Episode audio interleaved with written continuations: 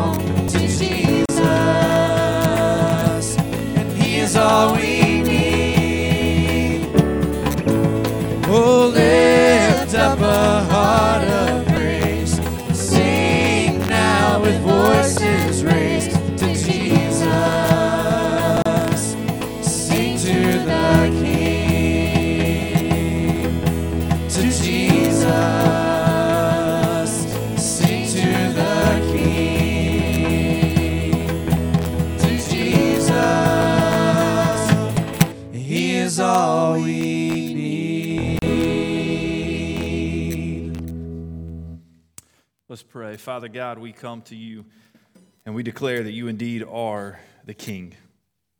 Lord, you are all powerful. You are all knowing.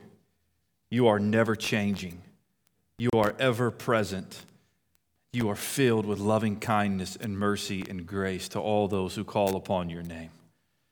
Oh God, we need to be reminded of these truths every single day, almost every single second of our life right now as, as we are living in, in days of uncertainty. Lord, every Sunday as we gather, Father, I'm hoping things will be getting better, but every week we gather, it seems as though things have gotten a little bit worse. And we know these next couple weeks, Father, may, may be challenging and taxing for all of us. And so, Lord, we cling to these promises that you're all powerful, that you are King, that you are ruling and reigning, and not for a second have you ceased to do that. That you, Father, are all knowing, that you know our needs, you know our concerns, you know our fears and our anxieties. God, that you are all loving. You love us, you're gracious to us. And oh Lord, I'm clinging to the truth that you are never changing. Because everything around us seems to be changing on a daily basis, but we can cling to you and who you are. You're the same yesterday, today, and forever. And so, as we focus upon your being king today, we pray that you would encourage our hearts. We pray that you would be worshiped and magnified. And we ask all this in Jesus' name. Amen. Amen. Well, good morning, Northside family. Others who may be tuning in, we are so glad that you are worshiping with us in what is becoming, unfortunately, kind of our new normal uh, at least for the next several weeks. And so, our prayer for you is that you, whether you're by yourself or with your family, would just remove all distractions. Uh, where two or three are gathered, uh, the Lord is with you. And so, right there in your living room or wherever you may be, the Lord is with you. Draw near to Him, magnify His name, worship His name. Uh, maybe you're tuning in uh, for the first time. Maybe you live here in the Noonan area or you're in another state and you're watching. We would love to, to hear from you today. We'd love to hear from our Northside family. There's a number that'll appear on the screen. Um, you can text in questions if there's a prayer need that you would like the staff to be praying for you uh, any comments that you have. You can text those in throughout the service. And uh, if you haven't been with us the last couple of weeks after the message, Pastor BJ and I will, will dialogue and, and, and kind of work through those questions and um, just talk about our text. And so we'd love to hear from you. Uh, if this is your first time, let us know that. Send that in on the text message. Uh, again, we want to encourage you. I've been so encouraged um, from the Word of God uh, these last several days. And so uh, this morning, I want to read from Jeremiah chapter 10. Verse 6 is going to appear on the screen there. Uh, we're going to pray through that verse in just a moment, but I also want to read some other verses around this. Verse 6 says, There is none like you, O Lord. You are great, and your name is great in might. We're going to pray through that in just a moment. But verse 7 says, Who would, who would not fear you, O King of the nations? For this is your due.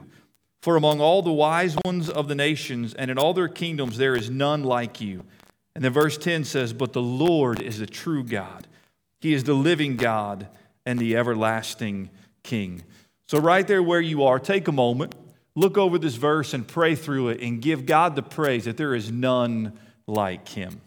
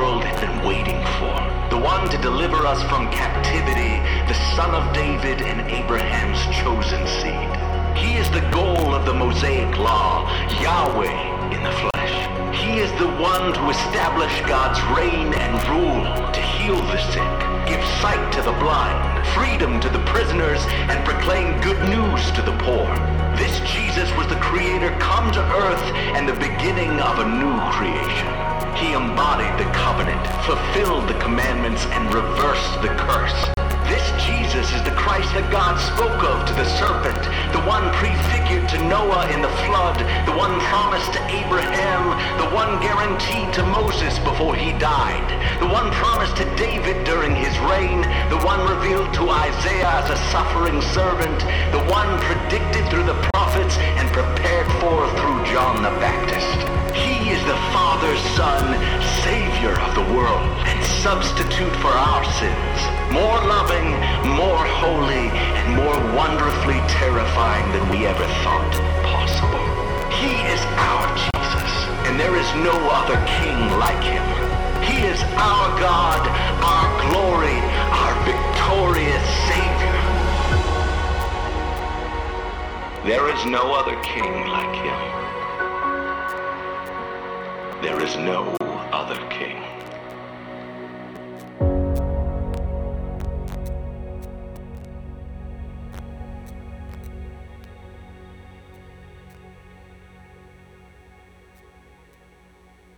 There is no other king like King Jesus. We're going to be in Mark chapter 11 this morning. It is Palm Sunday. Before we dive into our text, let's go to the Lord in prayer. Father God, we come to you. There is no other king. No other king. Lord, in a moment like this, there's so much that can be said. But Lord, I think the most important thing that needs to be said is just to remind us and to be reminded that Jesus, you are King. And when we remember that, everything else, God will just take care of itself.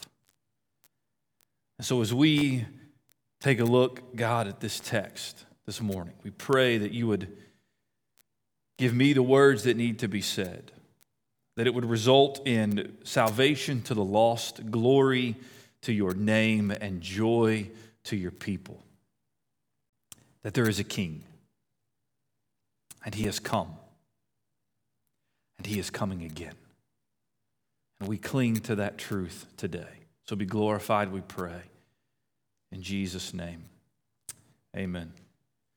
Well, this account of the triumphal entry of Jesus entering into Jerusalem for the last time is recorded in all four Gospels. We're going to work our way through the account in the Gospel of Mark. Um, a couple years ago, I preached through the Gospel of Mark, and so I'm more familiar uh, with, with, what Mark's doing and, and the layout of it. So, for example, Mark devotes 10 chapters, chapters 1 through 10, to the first three years of Jesus' ministry on, on earth, or the three years that Jesus ministered. He devotes 10 chapters to that. And then he will devote six chapters to one week. So 10 chapters to three years, and six chapters to one week. We call this the Passion Week.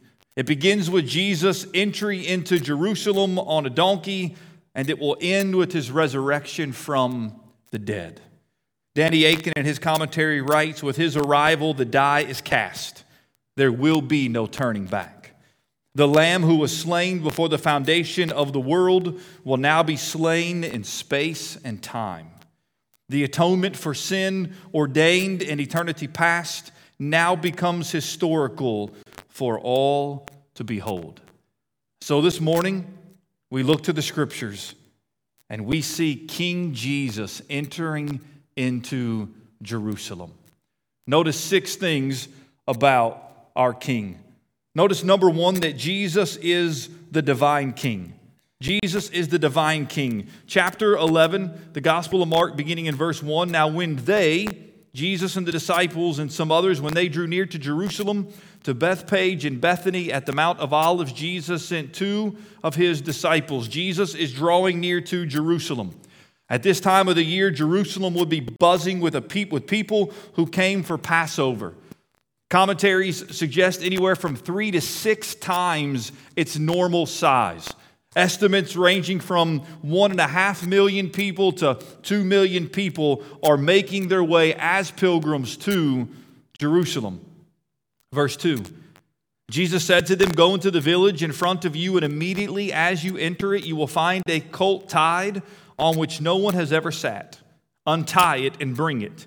If anyone says to you, Why are you doing this? say, The Lord has need of it and will send it back here immediately. Now, what is taking place in these verses?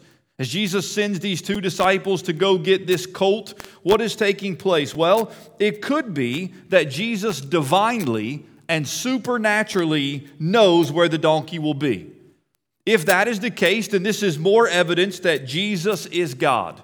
For Jesus to know these supernatural things, to where this donkey would be, is evidence that he is God.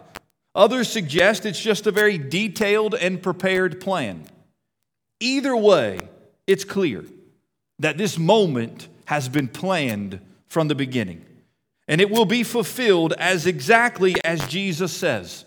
Jesus is the divine king in human flesh, and he is entering into Jerusalem to die. If the disciples are asked why are they taking the animal, they are simply to respond, the Lord has need of it. The Lord. Jesus is more than a master, more than a teacher, more than a rabbi. He is Lord, Lord of all, King of kings and Lord of lords. Our Jesus, our King, is the divine King, God in the flesh. Notice, secondly, that Jesus is the messianic King. He's the messianic King. Pay very close attention to what's about to happen here, beginning in verse 4. And they went away and found a colt tied at a door outside in the street, and they untied it. And some of those standing there said to them, What are you doing untying the colt? And they told them what Jesus had said, and they let them go. And they brought the colt to Jesus. Watch this. And threw their cloaks on it, and he sat on it. This is the only time recorded in Scripture where Jesus travels by animal. He travels by boat, he travels by feet, but this is the only occasion in his three years of ministry, to our knowledge, that he rides on an animal. Why? And why now? Well, we know that Jesus did everything with and for a purpose. Jesus knew how crowded the streets would be in Jerusalem during Passover. He knew the number of pilgrims that would be making their way there. So, with all the pilgrims heading into Jerusalem, it is very likely that Jesus could have arrived incognito, without notice, without fanfare. He could have maybe snuck in among the crowds. But that's not what he does. Instead, he mounts a colt and he enters Jerusalem. Commentaries suggest that most everyone else would be walking. That's how you would enter into Jerusalem in this moment, but not Jesus. He's on a colt. Why? Why now? This is important because up until this point, you study the first 10 chapters of the Gospel of Mark. Up until this point, Jesus has tried to conceal who he really is because he knows the crowds will misunderstand it. But at this moment, on this date in history, Jesus is publicly declaring his kingship. He is declaring the king is coming. The king is entering into Jerusalem. He is doing this to be noticed. His actions will speak loud and clear. The king is here. Jesus is the messianic king the Old Testament has been pointing to. Number three, notice that Jesus is the prophesied king. He's the prophesied king. Jesus, yes, is declaring himself to be the messianic king, but in doing this, he is also declaring himself to be the prophesied king. Jesus' entry into Jerusalem in this way, as you study the scripture, fulfills scripture. Matthew makes this explicitly clear in his account in Matthew 21. Mark does not make note of that in our text, but what is happening here is a fulfillment of Zechariah chapter 9, verse 9. If you look at that with me here on the screen, it says, Rejoice greatly, O daughter of Zion. Shout aloud, O daughter of Jerusalem. Behold, your king is coming to you. Look at that. Behold, your king is coming to you. Righteous and having salvation is he. And how does he come? Humble and mounted on a donkey, on a colt, the foal of a donkey. Jesus, well aware of the Old Testament, is fulfilling Zechariah chapter 9, verse 9. David Platt, in his commentary, writes God's people had repeatedly seen the tragedy of failed kings, but Zechariah held out hope promising a day when God would send his king. Zechariah 9 9 specifies the way he would arrive. I like the way Justin Taylor words this. He says, Up to this point in Jesus' ministry, he could still have managed to live a long, happy, peaceful life. But his actions on Sunday set in motion a series of events that could result only in either his overthrow of the Romans and the current religious establishment or his brutal death. Make no mistake, Jesus is throwing down the gauntlet here. He enters into Jerusalem knowing his very reason for arriving is to be slaughtered as the lamb, the Passover lamb for the sins of the world. So as Jesus enters in on the colt, those gathered around him, right, worshiping, declaring Hosanna, that's not all that he does. After this event, it says that he'll walk in, verse 11, he enters into the temple. He looks around at everything as it was already late. He went out to Bethany with the 12. The next morning, which would be Monday morning, he comes back into the temple. And you know what he does? He begins to cleanse the temple. He says there in verse 17, and he was teaching them and saying to them, Is it not written, My house shall be called a house of prayer for all the nations, but you have made it a den of robbers? Jesus is setting in motion the plan for him to be executed, for him to be crucified.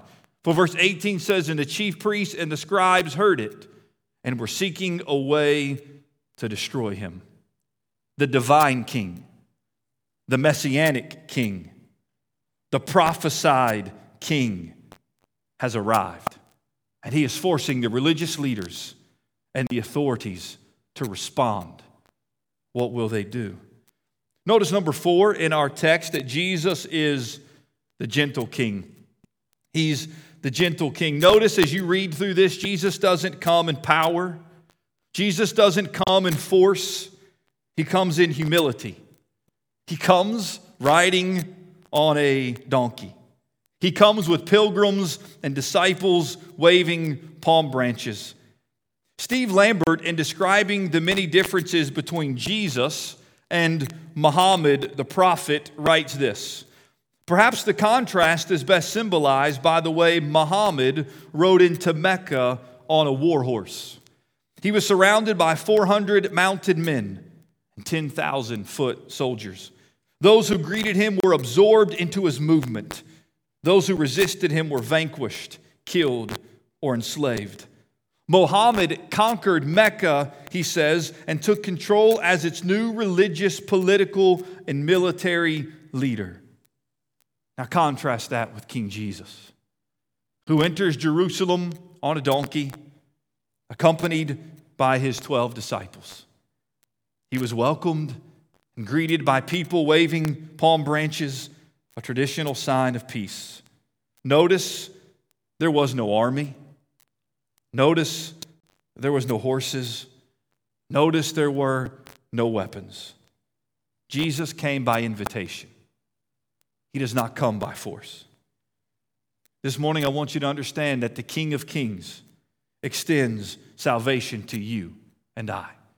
But the King of Kings comes not by force. He offers you eternal life. He extends salvation to you that comes through Jesus Christ. But He will not force you to believe. But He does desire that each of us come and put our faith and our trust in Him. Jesus extends this invitation to us in the Gospel of Matthew when he says, Come to me, all who labor and are heavy laden, and I will give you rest. Jesus does not enter into Jerusalem with a legion of angels as he could have. No, he comes as the gentle king who will willingly lay down his life for us in just a matter of days. He's the gentle king, and he extends salvation to you and I this morning. But notice, fifthly, Jesus is the Savior King. He is the Savior King. What do the people begin to declare? Well, verse 8 and many spread their cloaks on the road. Some say this is a, a sign of their submission, coming under Jesus, submitting to Jesus, coming in to Jerusalem. Many spread their cloaks on the road. Others spread leafy branches that they had cut from the fields, right? We, we call this palm branches, Palm Sunday. And those who went before and those who followed were shouting, Hosanna! Hosanna! Blessed is he who comes in the name of the Lord. The people shouted, Hosanna. By this time, that phrase, Hosanna, had become an expression of praise or adoration. Like we may use the word hallelujah. They're declaring, Hosanna, Hosanna. With this word, Hosanna, it means more than that. Louw-Nida in their Greek lexicon says that this phrase, Hosanna, was actually an Aramaic expression meaning help, I pray, or save, I pray. Hosanna literally meant save now. This is a quote from Psalm 118. Psalm 118, verse 25 and 26 says, Save us, we pray, O Lord. O Lord, we pray, give us success. Blessed is he who comes in the name of the Lord. We bless you from the house of the Lord. Verse 25 Save us, we pray. Those root words, save us. The Hebrew word there means deliver, save. The other word there means beg or beseech. It means save, now we pray. These people are longing for a king. They are longing for salvation, for deliverance. We see this alluded to in verse 10 when it says, Blessed is the coming kingdom of our father David. Hosanna in the highest. Blessed is the coming kingdom of our father David. This has political and a nationalistic ring to it. Again, why are all the pilgrims in Jerusalem this week? It's Passover week. They were coming to celebrate Passover. What did Passover remind them of? It was a feast that reminded them of the time when God rescued their fathers from slavery in Egypt. And He brought salvation how? Through the blood of the Lamb. And here they are, longing for another salvation, longing for another deliverance, this time not from Egypt, but from Rome. They are expecting their king in fulfillment of Zechariah 9 9 to come riding into Jerusalem on a donkey, riding to the city of David to reestablish Israel's national sovereignty. And here comes Jesus on a donkey. They'd seen him raise Lazarus from the dead. Leading up to this, they see Jesus heal a blind man. They know Jesus can do mighty and powerful things. Here comes Jesus on a donkey. And they wanted to be delivered from Rome.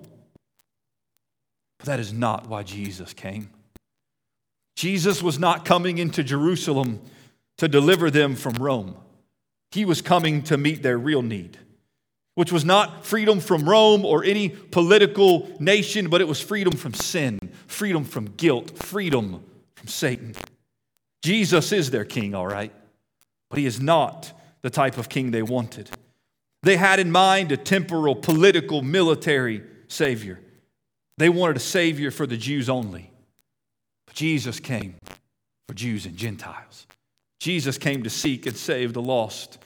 John MacArthur writes It is the Passover week of that year, and Friday will be the day when tens of thousands of Passover lambs will be slain, none of which can take away any one's sin.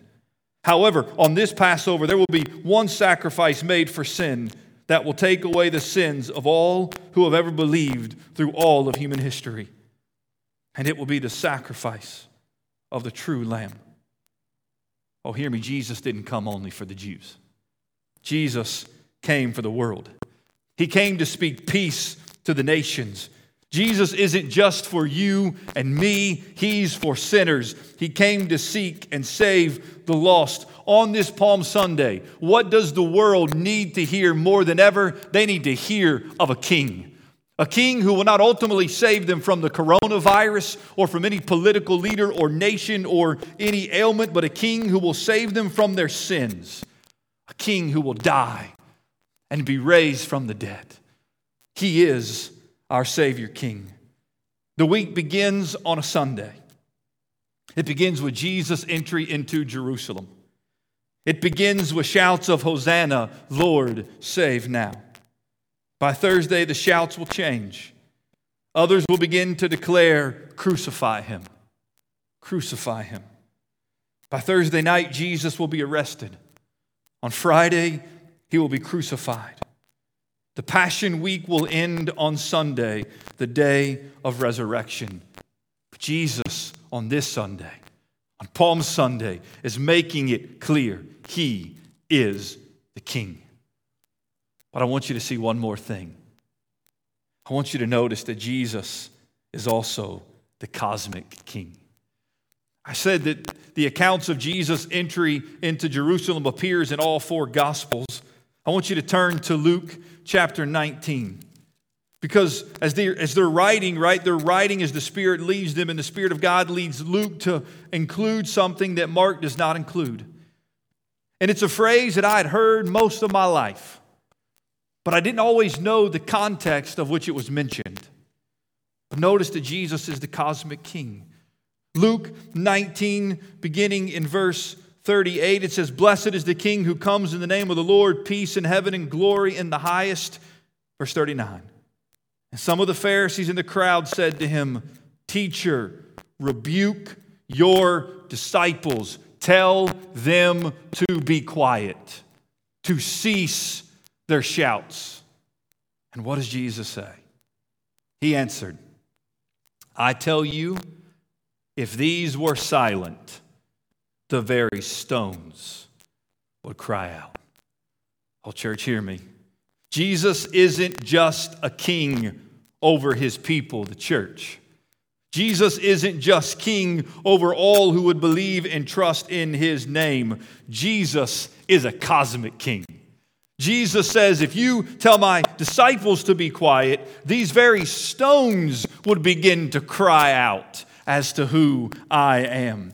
Oh, church, if we were to be silenced, if we were to never have a voice and everyone who believed in God were to be, were to be killed, do not think for a second that God's praises would cease. For the very cosmos would cry out because Jesus is the cosmic king. In a moment like this, where there is so much uncertainty, oh, church, be reminded that our God is still on the throne. He is alive and He is ruling and He is reigning over all things, over all creation. I love the power of music. I've said that so many times here these last several weeks. Music just stirs your soul, it, it speaks to you. And one of those songs that I've heard in the last month or so is a song called Christ Be Magnified. And I love, I love the lyrics because it, in essence, is is putting to reality what it would look like if the cosmos, if the world could praise God with a voice. The first verse says, Were creation suddenly articulate, with a thousand tongues to lift one cry? Then from north to south and east to west, we'd hear Christ be magnified. were the whole earth echoing his imminence. His name would burst from sea and sky, from rivers to the mountaintops. We'd hear Christ be magnified.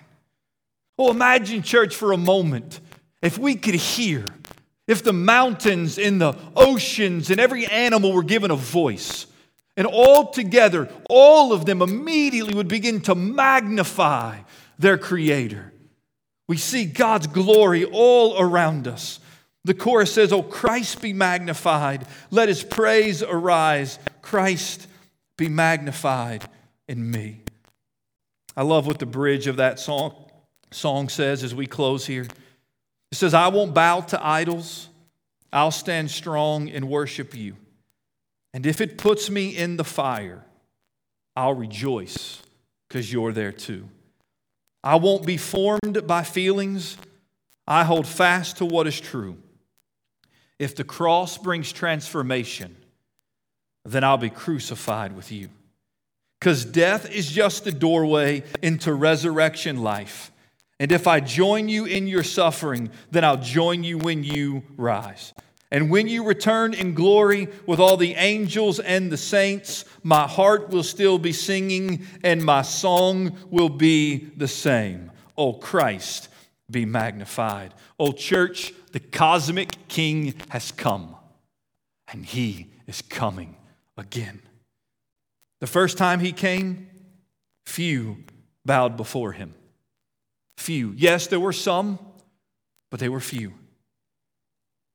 But when this cosmic king comes the second time, the scripture is clear. Every knee will bow, and every tongue will confess that Jesus Christ, the divine, messianic, prophesied, humble Savior, cosmic King, is King of kings and Lord of lords to the glory of God the Father. There is much that can be said to you right now, but it, the most important thing is simply this Do you know King Jesus? And if you do, how is King Jesus changing your life day by day? Would you close your eyes and bow your head? Before Pastor BJ and I discuss the Word of God and answer any questions you may have, I want to give you a moment just where you are to, to respond. Do you know the King of Kings and Lord of Lords? Because a day is coming, the scripture is clear, when every knee will bow and every tongue will confess. Your choice is to bow now or to bow then. If you bow now, if you confess your sinfulness to Jesus and you turn from your sins and you cry out, King Jesus, save a wretched sinner like me. You came for me and I'm turning and trusting you. If you confess Jesus now, the scripture is clear, you will be given eternal life. You'll be raised from the dead. You'll have that life. You'll live abundantly forever with Christ. We want you to believe and trust in Jesus now. For if you put it off, if you think you're good and Jesus is not necessary for your life, hear me, you will bow. But then it will be too late. For Jesus will say, Depart from me, you workers of iniquity, I never knew you. Listen, on this Palm Sunday, just days before Jesus would be crucified and raised from the dead. Understand, you can come to take hold of Jesus and be saved. And if you do know Jesus, church, let me just ask you this How is this King Jesus changing you? How is having King Jesus in your life changing the way you see COVID 19? How is having Jesus in your life impacting the way you're navigating these uncertain days? King Jesus changes everything. He's Lord, He's Savior. Take hold of Him, believe in Him, trust in Him, and declare, Hosanna, Hosanna. Let's pray. Father God, we pray that your word was declared clearly and boldly. You are the King, you are our Lord. And God, this week, as we work our way through Passion Week, we are going to see that you will suffer and you will die. But it does not end with your death because it will lead to your resurrection. It will lead to your appearing to eyewitnesses. It will lead to their lives being transformed. It will lead to your ascension. It will lead to the birth of the church. And it will lead to one day your coming for your bride. Come, Lord Jesus. God, but before you come, My prayer is everyone who is hearing this, everyone who will watch this later, knows you, Jesus. They've trusted in you. And if anyone has just now given their life to you, cried out to you, saying for the first time they see that you are the fulfillment of the Old Testament, that you are the messianic king, God in the flesh, Savior, Lord. Lord, that they would let us know so that we can rejoice with them and follow up with them and encourage them and help them to get connected, Lord, with the church, even where they are, or, Lord, here when we can resume worship. Lord, this is our prayer. You came to seek and save the lost. So do that today, we pray. Save the lost. May the lost give their life to you. And we ask all of this in Jesus' name. Amen.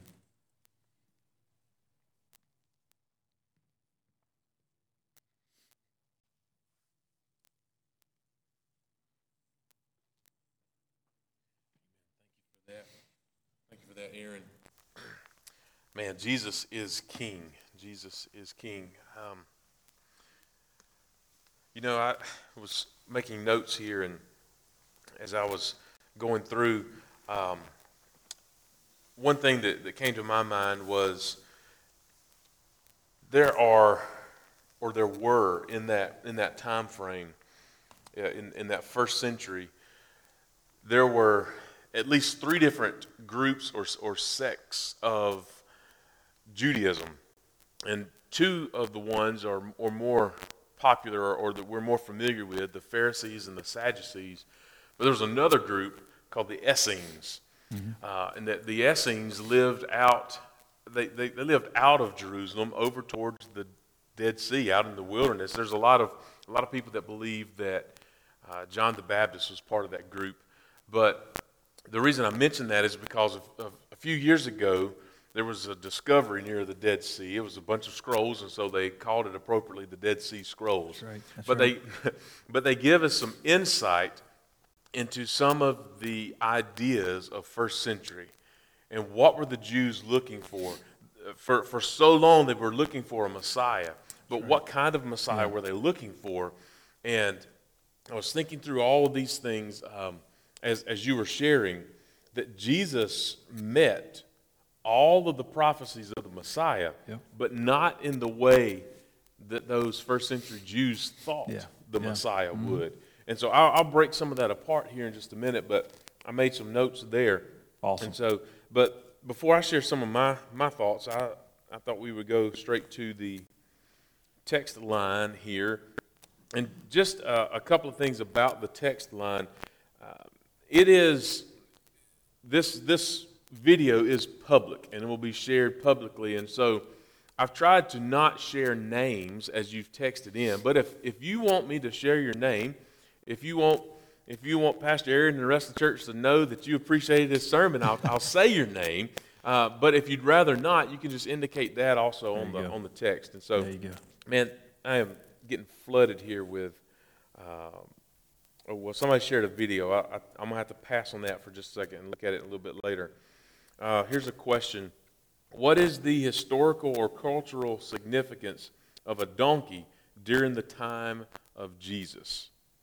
Historical or cultural significance? Uh, just in my mind, there's the idea of humility.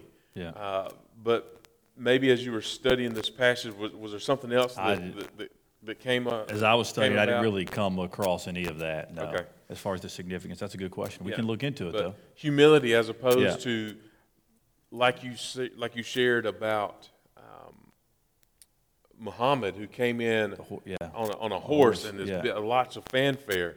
Now it's interesting too, what you said that he didn't just walk into Jerusalem this time. Correct. And, and, and again, this, this happened. I was writing this down. He rode a colt to be noticed, but so often before that, he tried everything to not be noticed. He, did. would heal somebody and say, "Now don't go and Yep, tell yep, anybody." yep. And but now's the time, and so now it's a little different. He's riding in on a donkey to be noticed, but it still isn't like a great deal of fanfare as Correct, an earthly yeah. king might Yeah. have. Yep. Exactly. Um, but I would have to look into that a little bit more to really fully answer that question. Um, somebody says, Did the two of you coordinate your shoes this morning? I did. I found one that fit my left foot Yeah, and one that fit my right yeah. foot, and I put them on. that works. and That works good Yeah. that way. So,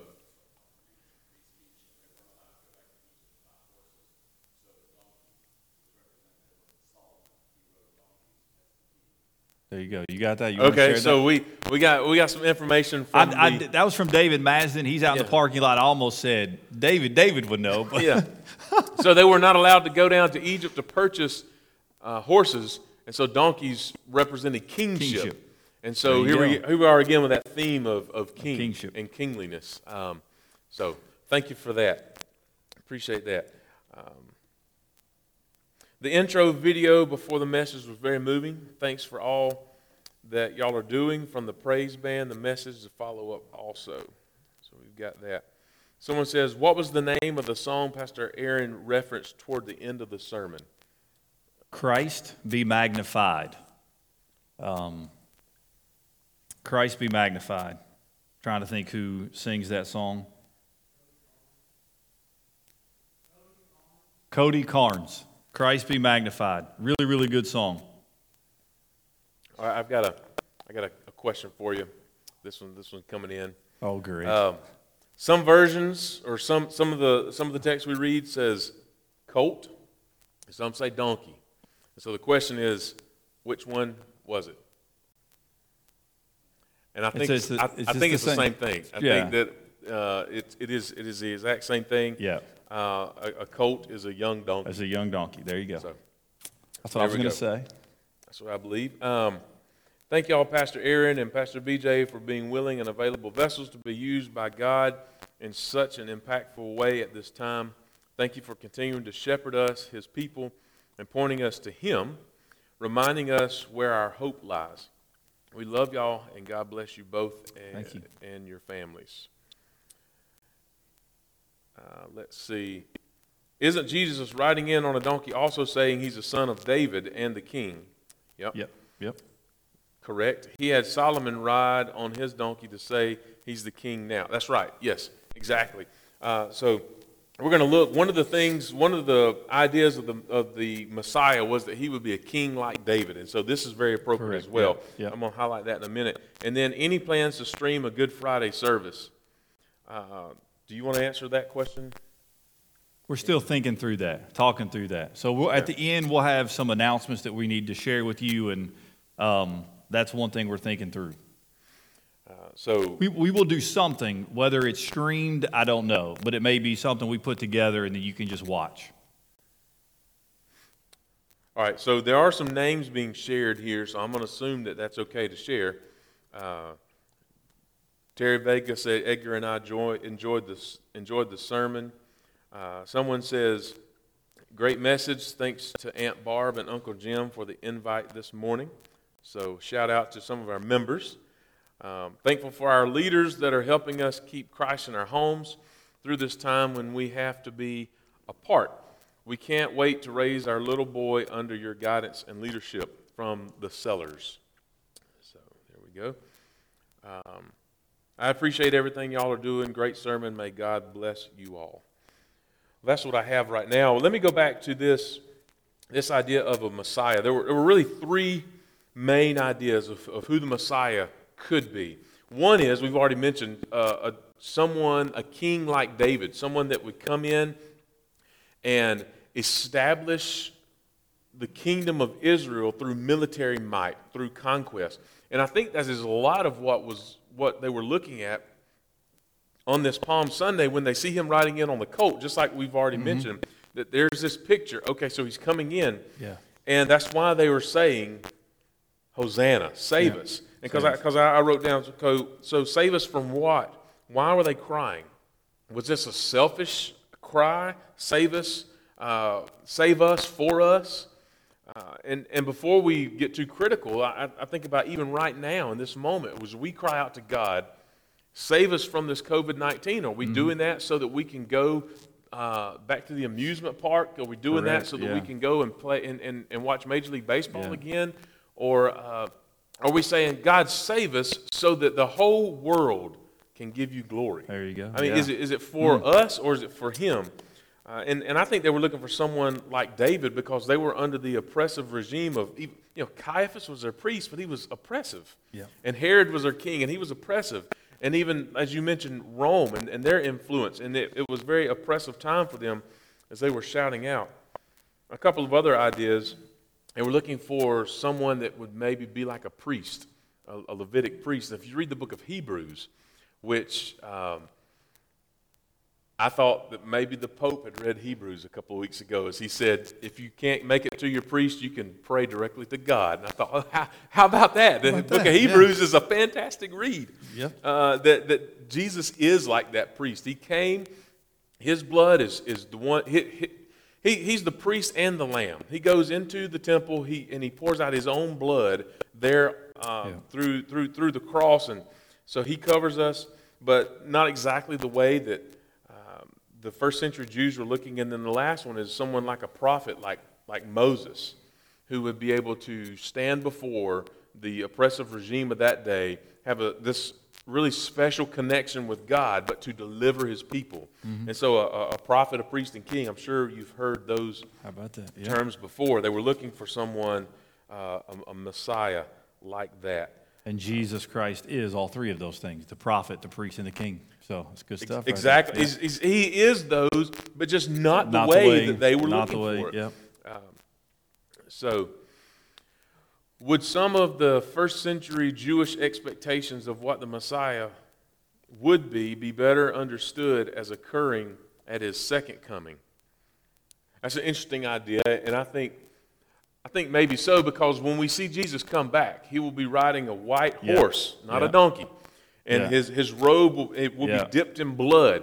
Um, and, and that is a conquering king. In fact, it's, it's, a great question. I read uh, something a couple of years ago that said, when you pray, and, and, as you pray and you think about Jesus, what image comes to mind? Do you, you think about a little baby in the manger? Do you think about this gentle kind of servant who has a child on his knee and he's blessing them? And, or do you think of someone who is, is able to bless some bread and feed thousands? Or do you think of the guy that's coming back, the, the, the, the all cosmic king? You, is that the picture that you have of his eternal king on his throne uh, when he comes back on the horse? Because that's who you should think of. Yeah. Because that's who he is now, as he's seated at the right hand of God as this eternal king. Yeah. And you think of that, it just kind of changes your attitude in, in prayer. Yeah, I had uh, one of the commentaries, and there's so much more, obviously, that could be said in a sermon. I'm trying to preach a little bit shorter, 20 to 25 minutes, so we have plenty of time to, to dialogue. But one thing I saw in one of the commentaries was the difference between Jesus' first coming and his second coming. Um, first time he came to die, second time he'll come to reign. First time he came on a little donkey, second time he's coming on a warrior horse. Uh, he came as a humble servant the first time, he will come as an exalted king the second time. First time he was given a crown of thorns, second time he'll receive a crown of royalty. First time he came as the suffering servant, the second time he will come as King of kings and Lord of lords. So he will come in more of that triumphant, glorious way the second time. So that, that make, that's a good question. Uh, someone asked, when did the people of Israel know that Jesus was the true Messiah and not just another king? Did it take him rising from the dead to prove to everyone?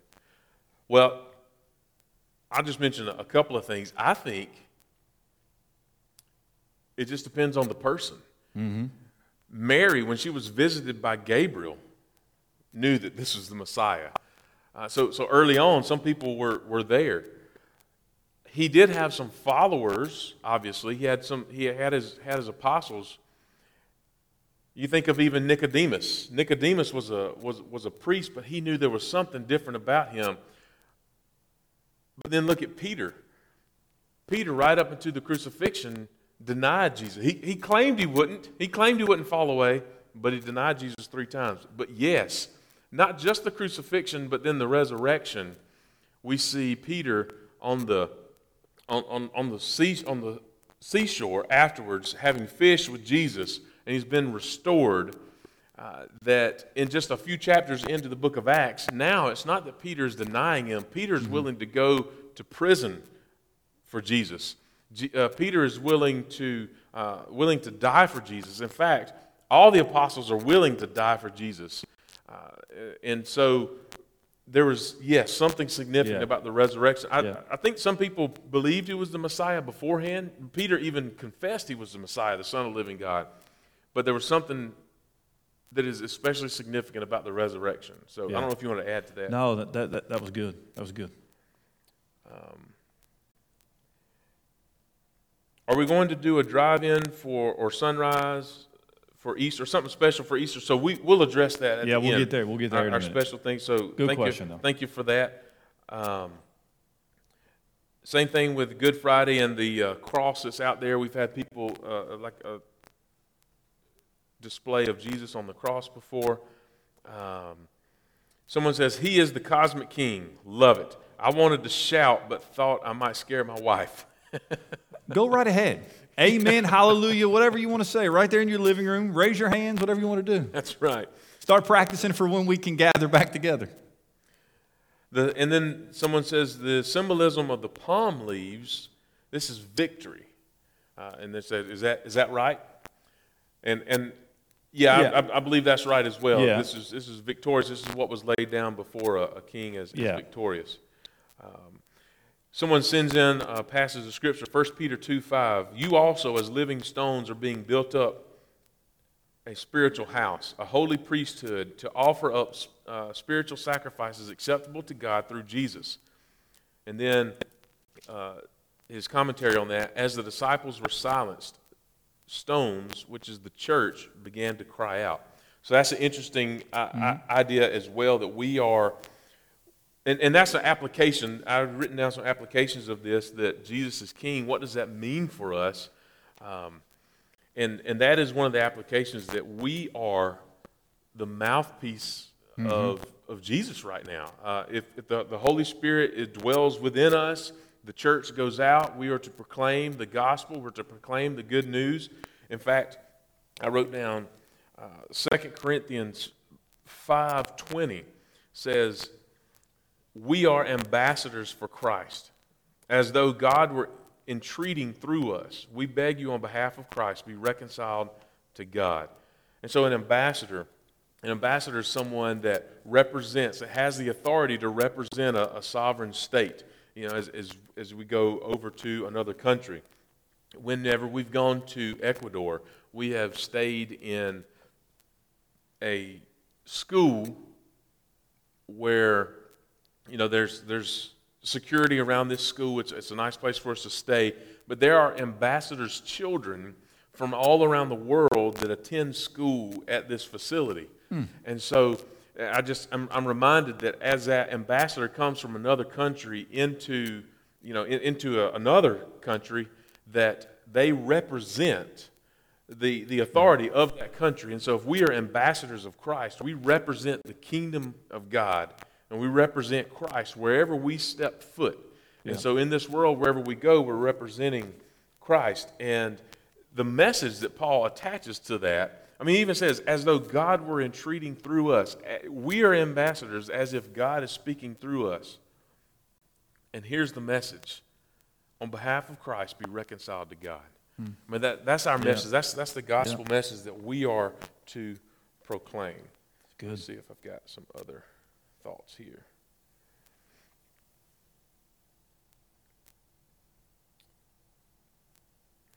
Um, so I know that we've gotten a couple of texts in from people who uh, maybe maybe visitors. I, I would love to see this. If if you're not a church member, if you're not a member of Northside, we're we're just curious.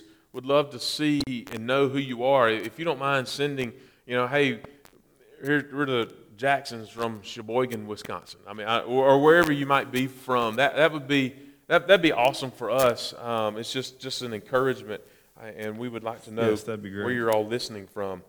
Um, did you have any other comments or notes? Anything that, that popped up? No. I, I, the only the only thing I keep thinking of as we go through this Passion Week, you know, what it must have been like for the disciples. Because I, I would believe coming in, you know, with Jesus riding on this donkey, it must have been just this this high point, I think, in their life. And then come Friday when they see him killed and he's abandoned, what that must have felt like.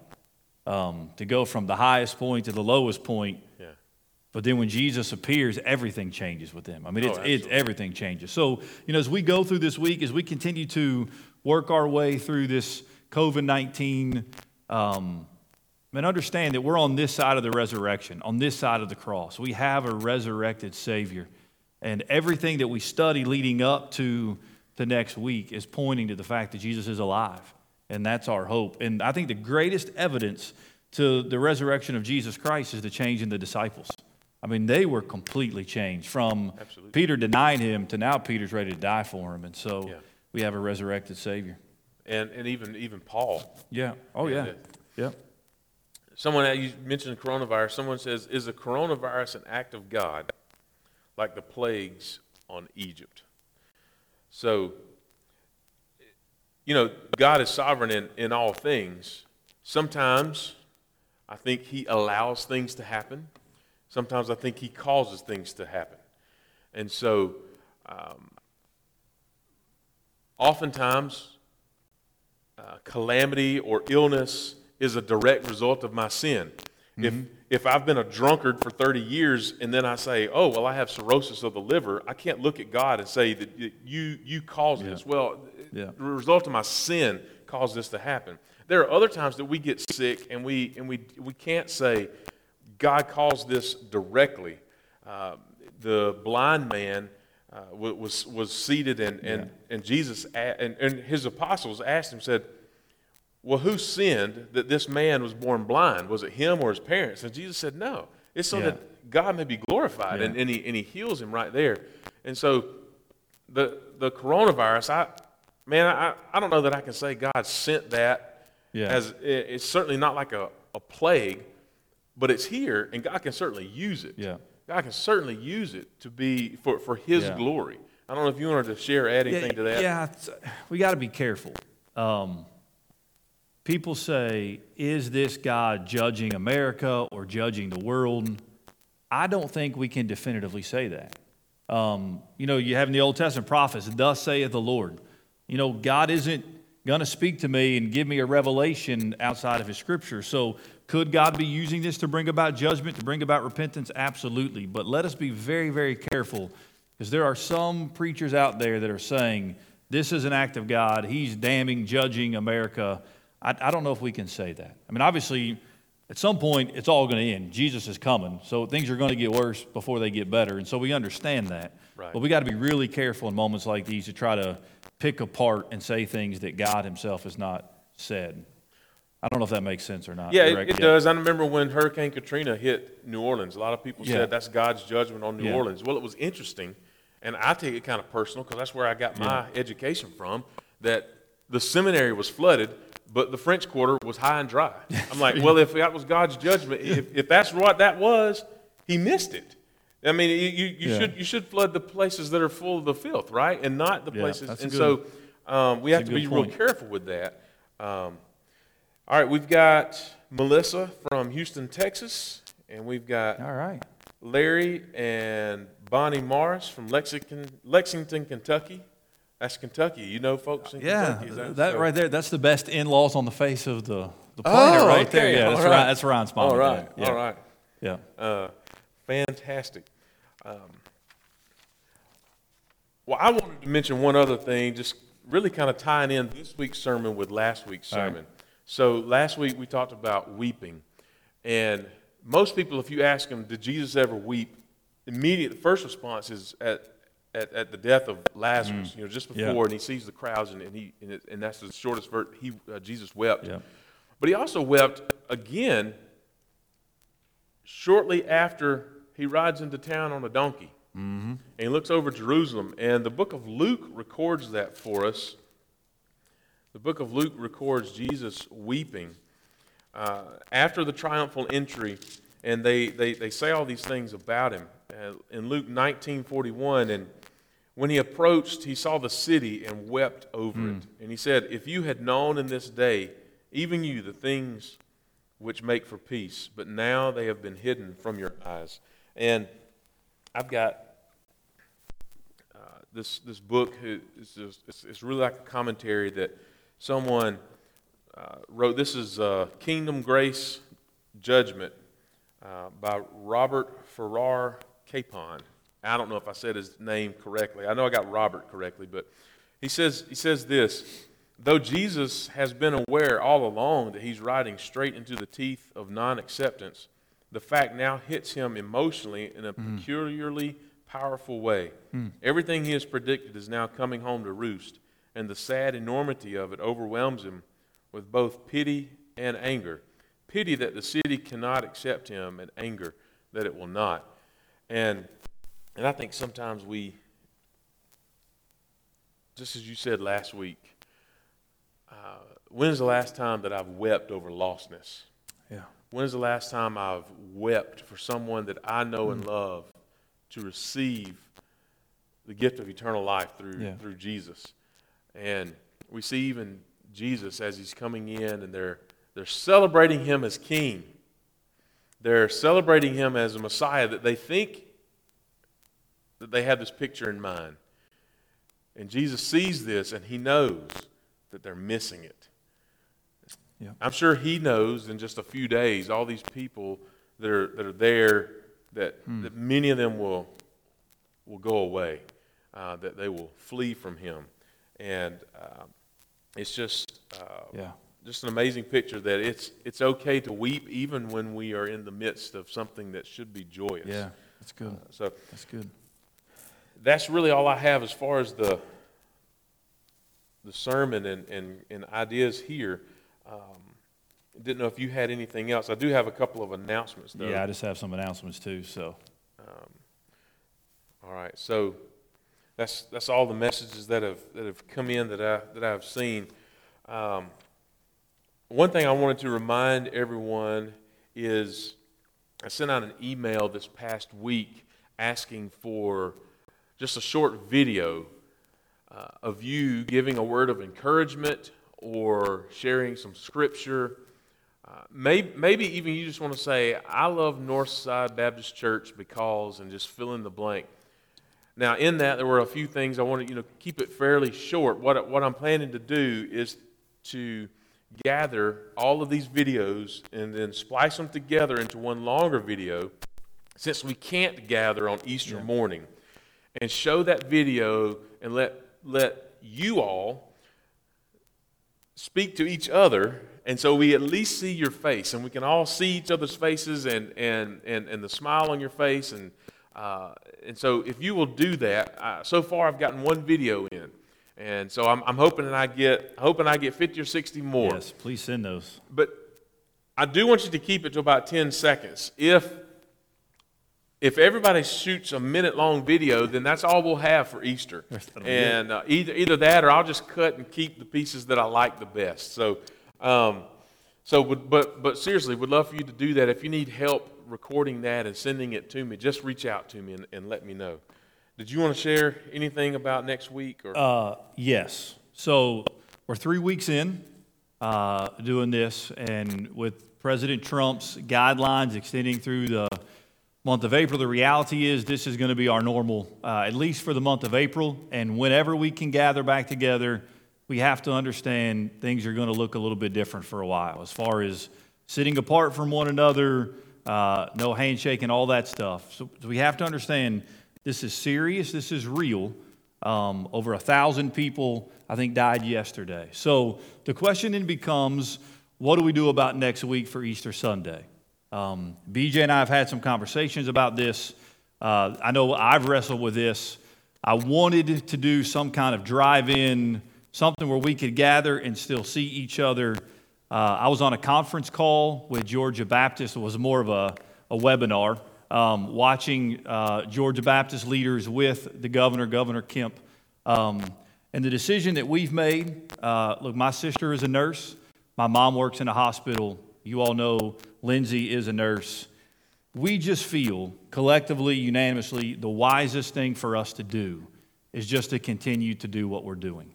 Um, if we come, there's so many regulations, stipulations we have to follow.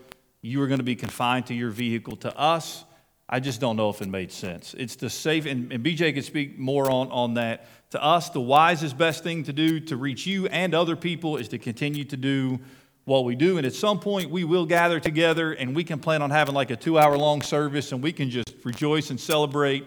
But for now, we're just going to live stream the way we have next Sunday. You have anything you want to add to that? Yeah, I mean, bathrooms become an issue because either you're going to have to go home to use the restroom or we have to have someone to wipe down the bathroom after every person that comes in and, and we have to totally clean everything and that's just really complicated um, logistically if, if we have some people that don't want to come then we've got to figure out how to live stream and do other things. It's just uh, it warms my heart that people want to be together Yes. though.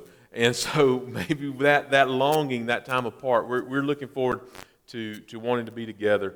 Uh, and we want to in, in my stance is i don't want to just abide by the letter of the law. I want to abide by the spirit of the law as well and i think the spirit of the law is, is that we uh, that we stay as safe as possible and so that's why we're, we're trying to, to, to do that Yeah. but um, man I, I can't wait until we're all Oh, man, I can't good and clear I can't either.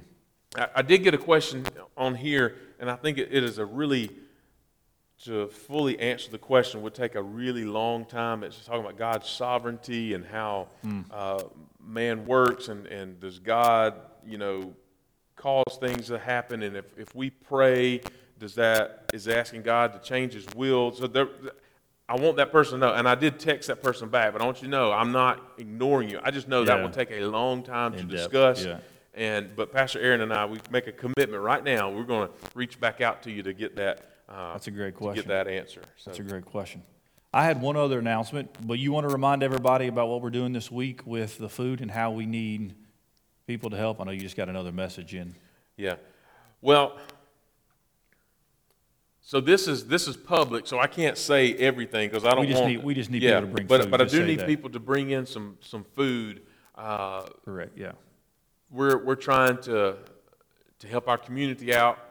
And so I just, I just, we just need people to bring food. If you have questions about that, Yeah. I would say just go back and check your email. If you didn't get an email about it, then let me know and we'll, we'll send that information to you. Yeah, but we do need that in true, yeah. by tomorrow. Yeah. Check your emails. And if you didn't get an email, just text us and we can tell you what we need you to do. So right.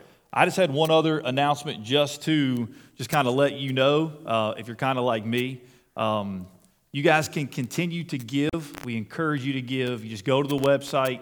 Uh, it'll walk you through how to give. Uh, I know many of you are sending in checks. Uh, if you're like me, uh, when you write a check, you're waiting for that check to clear, not because you don't have the funds, just because you like the stuff to clear your bank. Um, so typically, what we do is we go to the bank every Monday um, and we deposit those checks. I went to our bank last Monday and waited in line for about 45 minutes because you can't go in, you have to go through, you got to drive up and deposit.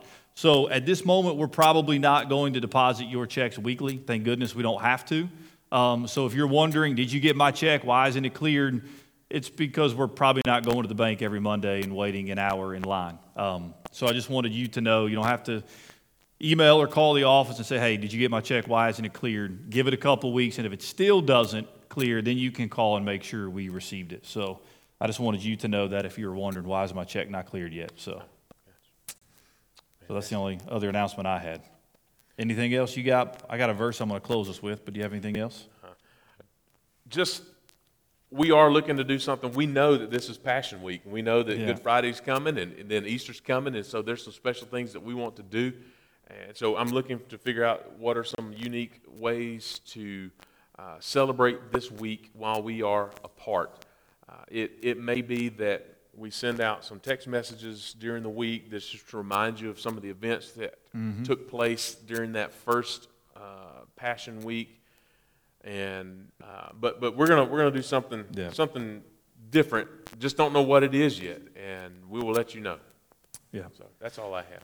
I just want to end our time together with a verse of scripture from 1 Thessalonians chapter 2. I actually saw somebody post this earlier uh, this morning on my, on my Twitter feed, and uh, I just love it. And it's 1 Thessalonians chapter 2, verse 17. It says, But since we were torn away from you, this is the Apostle Paul, but since we were torn away from you, brothers, for a short time, in person, not in heart, we endeavored the more eagerly and with great desire to see you face to face. At church, I feel like we've kind of been torn away from one another during this time. Um, not in heart, but in person. And I just want you to know that I am eagerly and with great desire longing for the time that we can be together face to face once again. So do not lose heart. Keep your eyes on King Jesus. The tomb is empty, and that changes everything. Let's close with a word of prayer. Father God, we thank you. God, I'm so thankful this morning for our church family. God, that you have blessed my family with. Lord, as, as we think about doing these short videos about how the church has impacted us or an, an encouraging word from Scripture, or when I think about Northside, I, I, don't know if I could say what I wanted to say in 10 seconds. Um, and Lord, I've only been here for four months. And so, God, I can't imagine um, how hard it is for our folks who are used to seeing each other uh, multiple times a week, used to gathering. I can't imagine how hard it is for our Awana teachers and our Sunday school teachers not to be able to see the kids that they pray for daily and they love on. Lord, we are longing to be back together face to face.